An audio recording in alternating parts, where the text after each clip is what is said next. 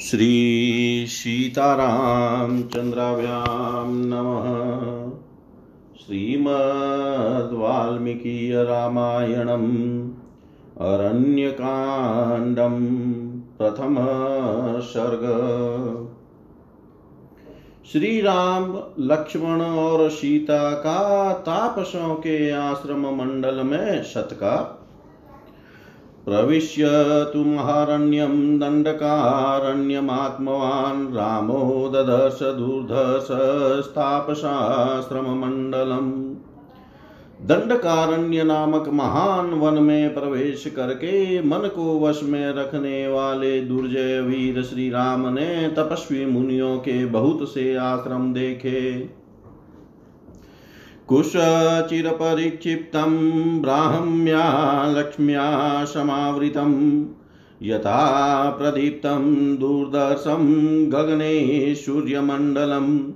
वहाँ कुश और वलकल वस्त्र फैले हुए थे, वह आश्रम मंडल ऋषियों की ब्रह्म विद्या के अभ्यास से प्रकट हुए विलक्षण तेज से व्याप्त था। इसलिए आकाश में प्रकाशित होने वाले दुदर्श सूर्य मंडल की भांति वह भूतल पर उदीप्त हो रहा था। राक्षस आदि के लिए उसकी ओर देखना भी कठिन था। शरण्यं सर्वभूतानां सुसंवृष्टाजिरं सदा मृगै बहुभिराकीर्णं पक्षिसन्धैः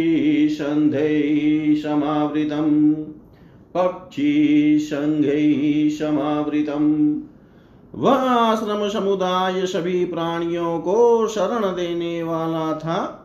उसका आँगन सदा झाड़ने, बुहारने से स्वच्छ बना रहता था। वहाँ बहुत से वन्य पशु भरे रहते थे और पक्षियों के समुदाय भी उसे सब और से घेरे रहते थे। पूजितं चोपनृतं च, नित्यमप्सरसां गणै विशालैरग्निशरणैः स्नुगमाण्डैरजिनैः कुशैः शमिद्भिस्तोयकलशैः फलमूलैश्च शोभितम् आरण्यैश्च महावृक्षैः वहाँ का प्रदेश इतना मनोरम था कि वहाँ अप्सराएँ प्रतिदिन आकर नृत्य करती थी। उस स्थान के प्रति उनके मन में बड़ा, बड़े आदर का भाव था।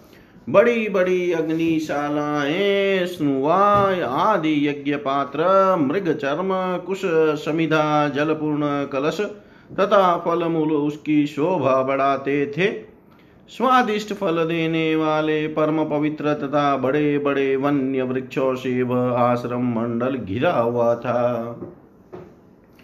बलिहोमार्चितं पुण्यं ब्रह्मघोषनिनादितम् पुष्पैश्चान्यैः परिक्षिप्तं पद्मिन्या च सपद्मया। बलि वेश्वदेव और होम से पूजित वह पवित्र आश्रम समूह वेद मंत्रों के पाठ की ध्वनि से गूंजता रहता था। कमल पुष्पों से सुशोभित पुष्करणी उस स्थान की शोभा बढ़ाती थी, तथा वहाँ और भी बहुत से फूल सब और बिखरे हुए थे। फलमूलाशनिदान्तैश्चिरकृष्णाजिनाम्बरै सूर्यवैश्वानराभेश्च पुराणे मुनिभियुतम्।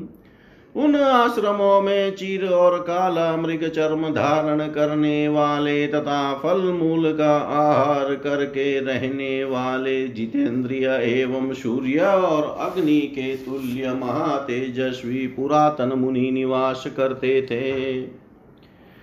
पुण्यश्च नियताहारे शोभितं परमर्षिभिः तद ब्रह्मभवन प्रख्यं ब्रह्मघोष निनादितम् नियमित हार करने वाले पवित्र महर्षियों से सुशोभित व आश्रम समूह ब्रह्मा जी के धाम की भांति तेजस्वी तथा वेद ध्वनि से निनादित था ब्रह्मविद भी महाभागे ब्राह्मणे रूप शोभितम तदृष्ट्वा राघव श्रीमास्तापशाश्रममण्डलम् अभ्यगच्छन् महातेजा विजयं कृत्वा महदधनु दिव्यज्ञानोपपनास्ते रामं दृष्ट्वा महर्षय। अभिजग्मुस्तदा प्रीता वेदेहि च यशस्विनीं। ते तु सोममिवोध्यन्तं दृष्ट्वा वै धर्मचारिणीम्। लक्ष्मणं चेव दृष्ट्वा तु वेदेहि च यशस्विनीं मङ्गलानि प्रयुञ्जाना प्रत्यग्रहन् दृढव्रता अनेक महाभाग ब्रह्मवेता ब्राह्मण उन आश्रमों की शोभा बढ़ाते थे। महातेजस्वी श्री राम ने उस आश्रम मंडल को देख कर अपने महान धनुष की प्रत्यंच अवतार दी। फिर वे आश्रम के भीतर गए। दिव्य ज्ञान ज्ञानोपनास्ते रामम दृष्टवा महर्ष। श्री राम तथा यशस्वनी सीता को देख कर वे दिव्य ज्ञान से संपन्न महर्षि बड़ी प्रसन्नता के साथ उनके पास गए। दृढ़ता पूर्वक उत्तम व्रत का पालन करने वाले वे महर्षि उदय काल के चंद्रमा की भांति मनोहर धर्मात्मा श्री राम को लक्ष्मण को और यशस्विनी विदेह राजकुमारी सीता को भी देख कर उन सब के लिए मंगलमय आशीर्वाद देने लगे। उन्होंने उन तीनों को आदरणीय अतिथि के रूप में ग्रहण किया। रूप सहननं लक्ष्मीं शौकामा सौकुमार्य सुवेशतां ददृश विस्मिताकारा रामस्य वनवासिन। श्री राम के रूप शरीर की घटन कांति सुकुम कुमारता तथा सुंदर वेश को उन वनवासी मुनियों ने आश्चर्यचकित होकर देखा। वेदेहीं लक्ष्मणं रामं नेत्रैरनिमिषेरिव आश्चर्यभूतान् ददृशः सर्वे ते वनवासिन। वन में निवास करने वाले वे सभी मुनि श्री राम, लक्ष्मण और सीता तीनों को एक टक नेत्रों से देखने लगे। उनका स्वरूप उन्हें आश्चर्यमय प्रतीत होता था। अत्रेणम ही महाभागा सर्वभूत हिते रथा राघवम सन्निवेशयन। समस्त प्राणियों के हित में तत्पर रहने वाले उन महाभाग महर्षियों ने वहाँ अपने प्रिय अतिथि, इन भगवान श्री राम को पर्णशाला में ले जाकर ठहराया। ततो रामस्य सत्कृत्य विधिना पावकोपमा आजुहस्ते महाभागा सलिलम धर्मचारिण। अग्नितुल्य तेजस्वी और धर्म परायण उन महाभागा मुनियों ने श्री राम को विधिवत सत्कार के साथ जल समर्पित किया। मंगलानी प्रत्युंज, मंगलानी प्रयुंजाना मुदा परमया युता मूलम पुष्पम फलम सर्वमाश्रमम च महात्मन। फिर बड़ी प्रसन्नता के साथ मंगल सूचक आशीर्वाद देते हुए उन महात्मा श्री राम को उन्होंने फल, मूल और फूल आदि के साथ सारा आश्रम भी समर्पित कर दिया। निवेदयित्वा धर्मज्ञास्ते तु प्राञ्जलयो अब्रुवन् धर्मपालो जनश्चास्य शरण्यश्च महायश। पूजनीयश्च मान्यश्च राजा दण्डधरो गुरु। इन्द्रियस्येव चतुर्भाग प्रजा रक्षति राघव। राजा तस्माद् वरान् भोगान् रम्यान् भुङ्क्ते नमस्कृत।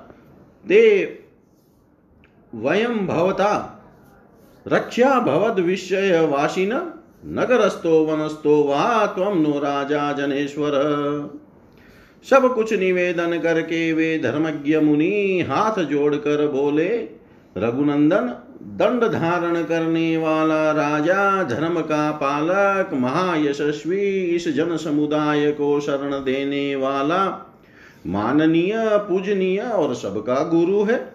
इस भूतल पर इंद्र आदि लोकपालों का ही चौथा अंश होने के कारण वह प्रजा की रक्षा करता है। अतः राजा सबसे वंदित होता तथा उत्तम एवं रमणीय भोगों का उपभोग करता है। जब साधारण राजा की यह स्थिति है, तब आपके लिए तो क्या कहना है? आप तो साक्षात भगवान हैं। ते वयं भवता रक्षा भवद्विषयवासिन। नगरस्थो, वनस्थो वा त्वं नो राजा जनेश्वर। हम आपके राज्य में निवास करते हैं, अतः आपको हमारी रक्षा करनी चाहिए। आप नगर में रहें या वन में, हम लोगों के राजा ही हैं। आप समस्त जन समुदाय के शासक एवं पालक हैं।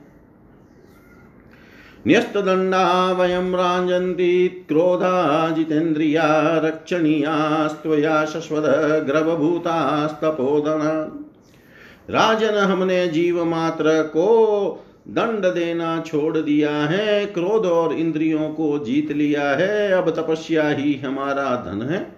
जैसे माता गर्भस्थ बालक की रक्षा करती है, उसी प्रकार आपको सदा सब तरह से हमारी रक्षा करनी चाहिए। एवमुक्त्वा फलै मूलै पुष्पैरन्यैश्च राघवं, वन्यैश्च विविधाहारे स लक्ष्मणं पूजयन्। ऐसा कहकर उन तपस्वी मुनियों ने वन में उत्पन्न होने वाले फल, मूल, फूल तथा अन्य अनेक प्रकार के आहारों से लक्ष्मण और सीता सहित भगवान श्री रामचंद्र जी का सत्कार किया। तथा तापसा, सीधा रामं वैश्वानरोपमा न्यायवृता यथा न्यायं, तर्पयामा सुरीश्वरम् इनके सिवा दूसरे अग्नि, तुल्य, तेजस्वी तथा न्याय युक्त बर्ताव वाले सिद्ध तापसों ने भी सर्वेश्वर भगवान श्री राम को यथोचित रूप से तृप्त किया इतिहास श्रीमद रामायणे वाल्मीकि आदि काव्ये अरण्य कांडे प्रथम सर्ग, सर्व श्री शाम सदा शिवाय अर्पणम अस्तु। अरण्य कांड द्वितीय सर्ग वन के भीतर श्री राम लक्ष्मण और सीता पर विराध का आक्रमण। कृतातिथ्योऽथ रामस्तु सूर्यस्योदयनं प्रति आमन्त्र्य स मुनिन सर्वान् वनमेवान्वगात् रात्रि में उन महर्षियों का आतिथ्य ग्रहण ग्रहण करके सवेरे सूर्योदय होने पर समस्त मुनियों से विदा ले श्री रामचंद्र जी पुनः वन में ही आगे बढ़ने लगे। नाना मृगगणाकीर्ण मृक्षशार्दूलसेवितं ध्वस्तवृक्षलतागुल्मं दुदर्श सलिलाशयम् निष्कुजमानशकुनिं झील्लिकागणनादितं लक्ष्मणानुचरो रामो वनमध्यं ददर्शः। जाते जाते लक्ष्मण सहित श्री राम के वन के मध्य भाग में एक ऐसे स्थान को देखा जो नाना प्रकार के मृगों से व्याप्त था। वहाँ बहुत से वृक्ष और बाग रहा करते थे। वहाँ के वृक्ष लता और झाड़ियाँ नष्ट, भ्रष्ट हो गई थी। उस वन प्रांत में किसी जलाशय का दर्शन होना कठिन था। वहाँ के पक्षी वहीं चहक रहे थे। झिंगुरों की झंकार गूंज रही थी। शीतयास का कुतस्थ स्तस्मिन् घोर मृगायुते गिरी श्रृंगाभम पुरुषादम महाश्वनम। भयंकर जंगली पशुओं से भरे हुए उस दुर्गम वन में सीता के साथ श्री रामचंद्र जी ने एक नर भक्षी राक्षस देखा, जो पर्वत सीकर के समान ऊँचा था और उच्च स्वर से गर्जना कर रहा था। गभीराक्षम महावक्रम विकटम विकटोदरम विवत्सम विषमम दीर्घम विकृतम घोर दर्शनम उसकी आँखें गहरी, मुँह बहुत बड़ा, आकार विकट और पेट विकराल था। वह देखने में बड़ा भयंकर, घृणित, बेडोल, बहुत बड़ा और विकृत वेश से युक्त था। वसानम चर्म वेयाग्रम वसाद्रम रुधिरोक्षितम त्रासनम सर्वभूतानाम व्याधितास्यमिवांतकम उसने खून से भीगा और चर्बी से गीला व्याघ्र चर्म पहन रखा था। समस्त प्राणियों को त्रास पहुँचाने वाला वह राक्षस यमराज के समान मुँह पाए खड़ा था। त्रिन सिंहा चतुरो व्याघ्रान द्वौव्रीको पृष्ठात् दश सविषाणं वशादिग्धं गजस्य च शिरो महत् अवसज्याय शूले विनन्दन्तं महाश्वनम् स रामं लक्ष्मणं चेव सीतां दृष्ट्वा च मेथिलीम् अभ्यधावतः संसुकृतः प्रजाकाल इवान्तक। स कृत्वा भैरवं नादं चालयनीव मेदिनीम्। वह एक लोहे के शूल से तीन सिंह चार बांग दो। चार बाघ दो भेड़िए, दस चितकबरे, हरिण और दांतों सहित एक बहुत बड़ा हाथी का मस्तक जिसकी में चर्बी लपेटी हुई थी, घात कर ज़ोर ज़ोर से दहाड़ रहा था। श्री राम लक्ष्मण और मिथिलेश कुमारी सीता को देखते ही वह क्रोध में भरकर भैरवनाद करके पृथ्वी को कंपित करता हुआ उन सब की ओर उसी प्रकार दौड़ा, जैसे प्राणांतकारी काल प्रजा की और अग्रसर होता है। अङ्के नादाय वेदेहिमप्रकम्य तदा ब्रवीत्। युवां जटाचिरधरौ सभार्यो क्षीणजीवितौ प्रविष्टो दण्डकारण्यं च शरचापशिपाणिनो। कथं तापसयोर्वाच वास प्रमदया सह? अधर्मचारिणो पापो को युवां मुनिदुष्को अहं वनमिदं दुर्गं वीराधो नाम राक्षस। चरामि सायुधो नित्यं ऋषिमांसानि भक्षयन्। इयं नारी वरारोहा मम भार्या भविष्यति। युवयो पापयोश्चाहं पास्यामि रुधिरं मृधे, तस्यैव ब्रुवतो दुष्टं। वीरादस्य दुरात्मन, श्रुत्वा स गर्वितहं वाक्यं, सम्भ्रान्ता जनकात्मजा, सीता प्र प्रवेपितोद्वेगात् प्रवाते कदलीयता। श्री राम लक्ष्मण और मिथिलेश कुमारी, सीता को देखते ही वह क्रोध में भरकर भैरवनाद करके पृथ्वी को कंपित करता हुआ उन सब की ओर उसी प्रकार दौड़ा जैसे प्राणांतकारी काल प्रजा की ओर अग्रसर होता है।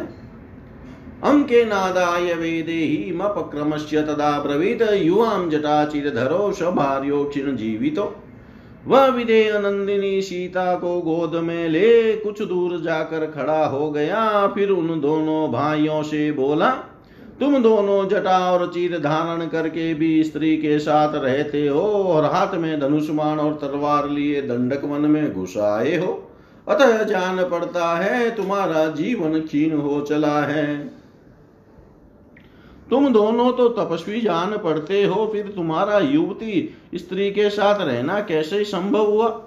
अधर्म परायण पापी और तथा मुनि समुदाय को कलंकित करने वाले तुम दोनों कौन हो?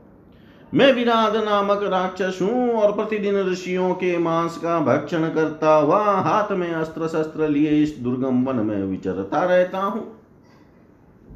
यह स्त्री बड़ी सुंदर है, अतः मेरी भार्या बनेगी।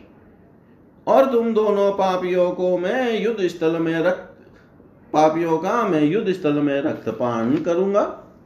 दुरात्मा विराध की ये दुष्टता और घमंड से भरी बातें सुनकर जनक नंदिनी सीता घबरा गई और जैसे तेज हवा चलने पर केले का वृक्ष ज़ोर ज़ोर से हिलने लगता है, उसी प्रकार वे उद्वेग के कारण थर थर कांपने लगी।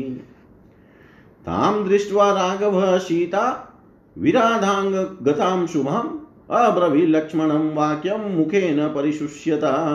शुभ लक्षणा सीता को सहसा विराद के चुंगल में फंसी देख श्री रामचंद्र जी सूखते हुए मुँह से लक्ष्मण को संबोधित करके बोले। पश्य सौम्यम नरेन्द्र से संभवाम मम भार्याम शुभाचाराम विराधांके प्रवेशिताम। सौम्य, देखो तो सही, महाराज जनक की पुत्री और मेरी सती साध्वी पत्नी सीता विराध के अंग में व्यवस्था पूर्वक जा पहुँची है। अत्यंत सुख समृद्धा राजपुत्री यशस्विनीम यदभिप्रेत मस्मातु प्रियम वर वृतम च यत्। केकयास्तु संवृतं क्षिप्र मध्येव लक्षण लक्ष्मण तुष्यति राजेन पुत्रार्थे दीर्घदर्शिन। अत्यंत सुख में पली हुई यशस्विनी राजकुमारी सीता की यह अवस्था, हाय, कितने कष्ट की बात है। लक्ष्मण वन में हमारे लिए जिस दुख की प्राप्ति के कई को अभिष्ट थी और जो कुछ उसे प्रिय था, जिसके लिए उसने वर मांगे थे, वह सब आज ही शीघ्रता पूर्वक सिद्ध हो गया। तभी तो वह दूरदर्शनी के कई अपने पुत्र के लिए केवल राज्य लेकर नहीं संतुष्ट हुई थी। ययां सर्वभूतानां प्रियप्रस्थापितो वनं मध्यदानीं सकामा सा या माता मध्यमा मध्यमा मम जिसने समस्त प्राणियों के लिए प्रिय होने पर भी मुझे वन में भेज दिया, वह मेरी मजली माता के कई। आज इस समय सफल मनोरथ हुई है। परस्पर सात तु वेदेय्यां न दुख, तरमास्ति में पीतु विनाशात सौमित्रे शवराज्य हरणात तथा विदे नंदनी का दूसरा कोई स्पर्श कर ले, इससे बढ़कर दुख की बात मेरे लिए दूसरी कोई नहीं है। सुमित्रा नंदन, पिताजी की मृत्यु तथा अपने राज्य के अपहरण से भी उतना कष्ट मुझे नहीं हुआ था जितना अब हुआ है। इति ब्रुवते काकुत्स्ते बाष्पशोक परिप्लुतः अब्रवी लक्ष्मण, क्रुधो रुद्धो नागिव श्वसन श्री रामचंद्र जी के ऐसा कहने पर शोक के आँसू बहाते हुए लक्ष्मण कुपित हो मंत्र से अवरुद्ध हुए सर्प की भांति पुकारते हुए बोले अनाथ इव भूतानां नातस्त्वं वासवोपम, मया प्रेष्येण काकुत्स्थ किमर्थं परितप्यसे? ककुतस्थ कुलभूषण आप इंद्र के समान समस्त प्राणियों के स्वामी एवं संरक्षक हैं। मुझ मुझ दास के रहते हुए आप किस लिए अनाथ की भांति संतप्त हो रहे हो? शरेण निहत मया क्रुधेन रक्षस विरादस्य गताशो ही मई पाशति शोणितम। मैं अभी कुपित होकर अपने बाण से इस राक्षस का वध करता हूँ। आज यह पृथ्वी मेरे द्वारा मारे गए प्राण शून्य विराध का रक्त पिएगी। राज्य कामे मम क्रोधो भरते यो बभुव तम विरादे विमोक्ष्यामी, वज्री वज्रमिवाचले। राज्य की इच्छा रखने वाले भरत पर मेरा जो क्रोध प्रकट हुआ था, उसे आज मैं विराट पर छोड़ूँगा। जैसे वज्रधारी इंद्र पर्वत पर अपना वज्र छोड़ते हैं। मम भुज बल वेग वेगित, पततु सरोवश्य महान मोहरसी व्यपनयतु तनोश्च जीवितम पततु ततश्च महीम विधुर्नित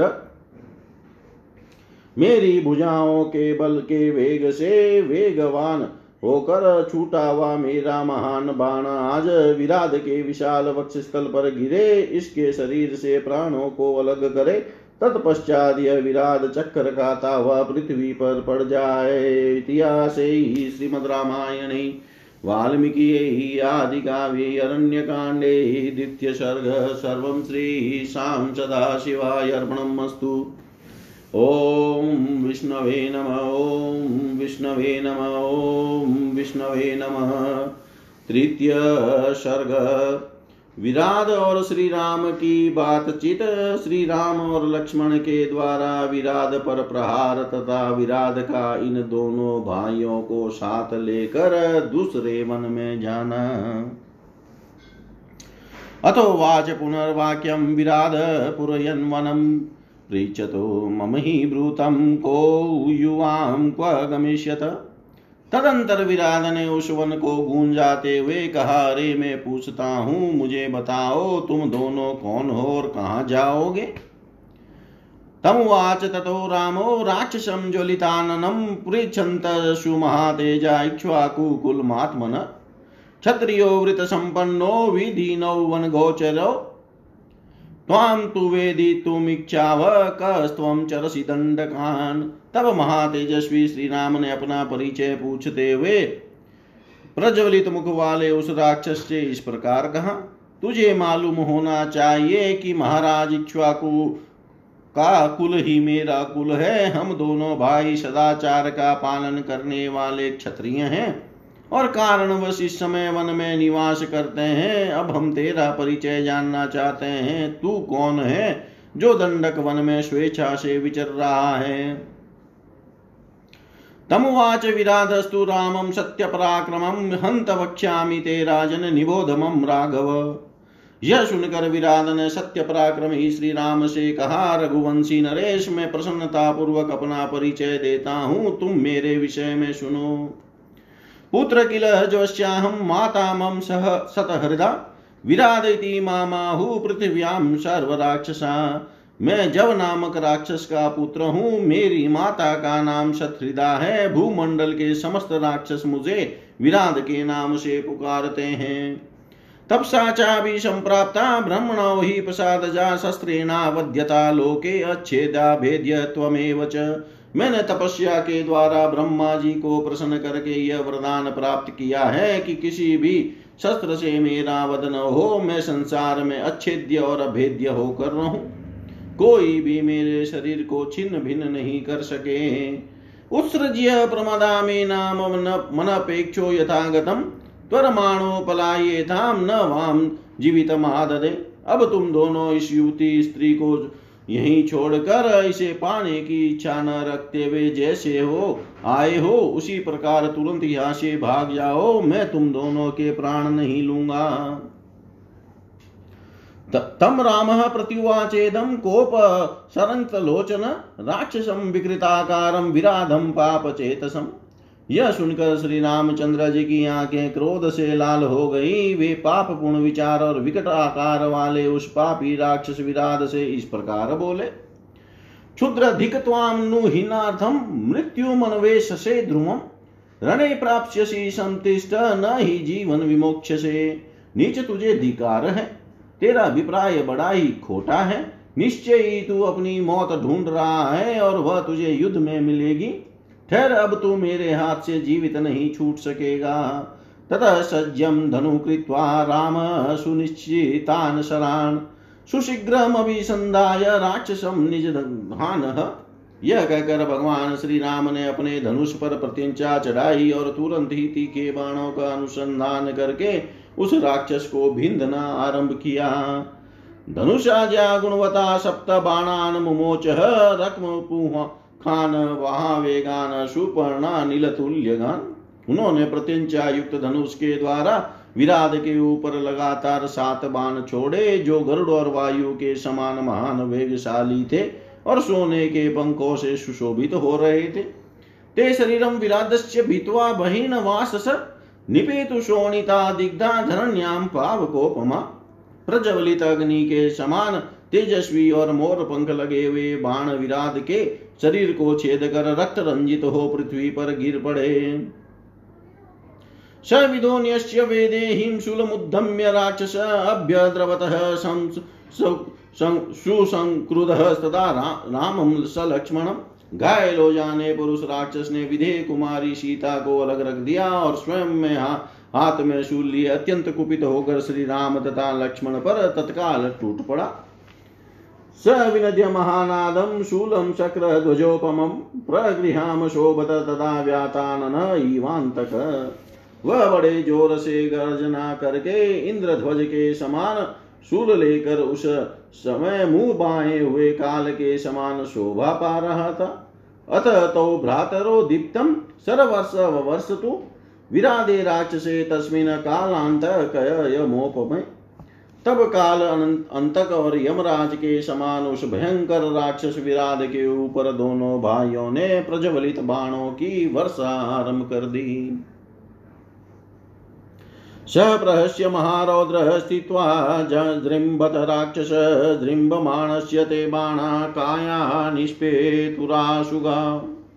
यह देख वह महाभयंकर राक्षस अटहास करके खड़ा हो गया और जम्बाई के साथ अंगड़ाई लेने लगा। उसके वैसा करते ही शीघ्रगामी बाण उसके शरीर से निकल कर पृथ्वी पर गिर पड़े। इस पश्चात तु वरदानेन प्राणान संरोध्य राक्षस मुद्यम्य राघवा भय राघवाभ्य धावत।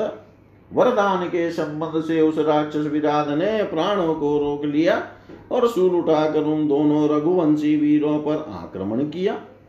तत्शूलम वज्र संकाशम गंगने ज्वल नोपम द्वाभ्याम शराभ्याम चिछेद राम शस्त्र भृतांबर उसका वह शूल आकाश में वज्र और अग्नि के समान प्रज्वलित हो उठा, परंतु शस्त्र शस्त्रधारियों में श्रेष्ठ श्री रामचंद्र जी ने दो बाण मार कर उसे काट डाला। तद राम विशिके छिन्नम शूलम तस्या पतद भुवि, पपाता शनिना क्षीणम मेरोरिव शिलातलम।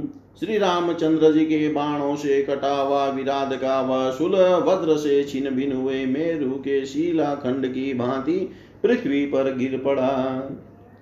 तौ खड़गो क्षिप्र प्रमुदम्य कृष्ण सर्प, विवोधितो तूर्णमापेत तुस्तस्य तदा प्रहरताम बलात् फिर तो वे दोनों भाई शीघ्र ही काले सर्पों के समान दो तलवारें लेकर तुरंत उस पर टूट पड़े और तत्काल बलपूर्वक प्रहार करने लगे। सवध्यमान सुभृंस भुजाभ्यां परिगृहं तो अप्रकम्पयो नरव्याघ्रो रौद्रं प्रस्तातुमेक्षत उनके आधात से अत्यंत घायल हुए उस भयंकर राक्षस ने अपनी दोनों भुजाओं से उन अंगम्प्य पुरुष सिंह वीरों को पकड़कर अन्यत्र जाने की इच्छा की। तस्याभिप्रायमाज्ञाय रामो लक्ष्मण ब्रवीत वहत व्यमलं तावत् पथानेन तु राक्षस यथा चेषति सौमित्रे तथा वह तु राक्षस अयमेव हीनपन्था येन याति निशाचर। उसके अभिप्राय को जानकर श्री राम ने लक्ष्मण से कहा सुमित्रा नंदन यह राक्षस अपनी इच्छा के अनुसार हम लोगों को इस मार्ग से ढोकर ले चले। यह जैसा चाहता है उसी तरह हमारा वाहन बनकर हमें ले चले। इसमें बाधा डालने की आवश्यकता नहीं है। जिस मार्ग से ये निशाचर चल रहा है, यही हम लोगों के लिए आगे जाने का मार्ग है।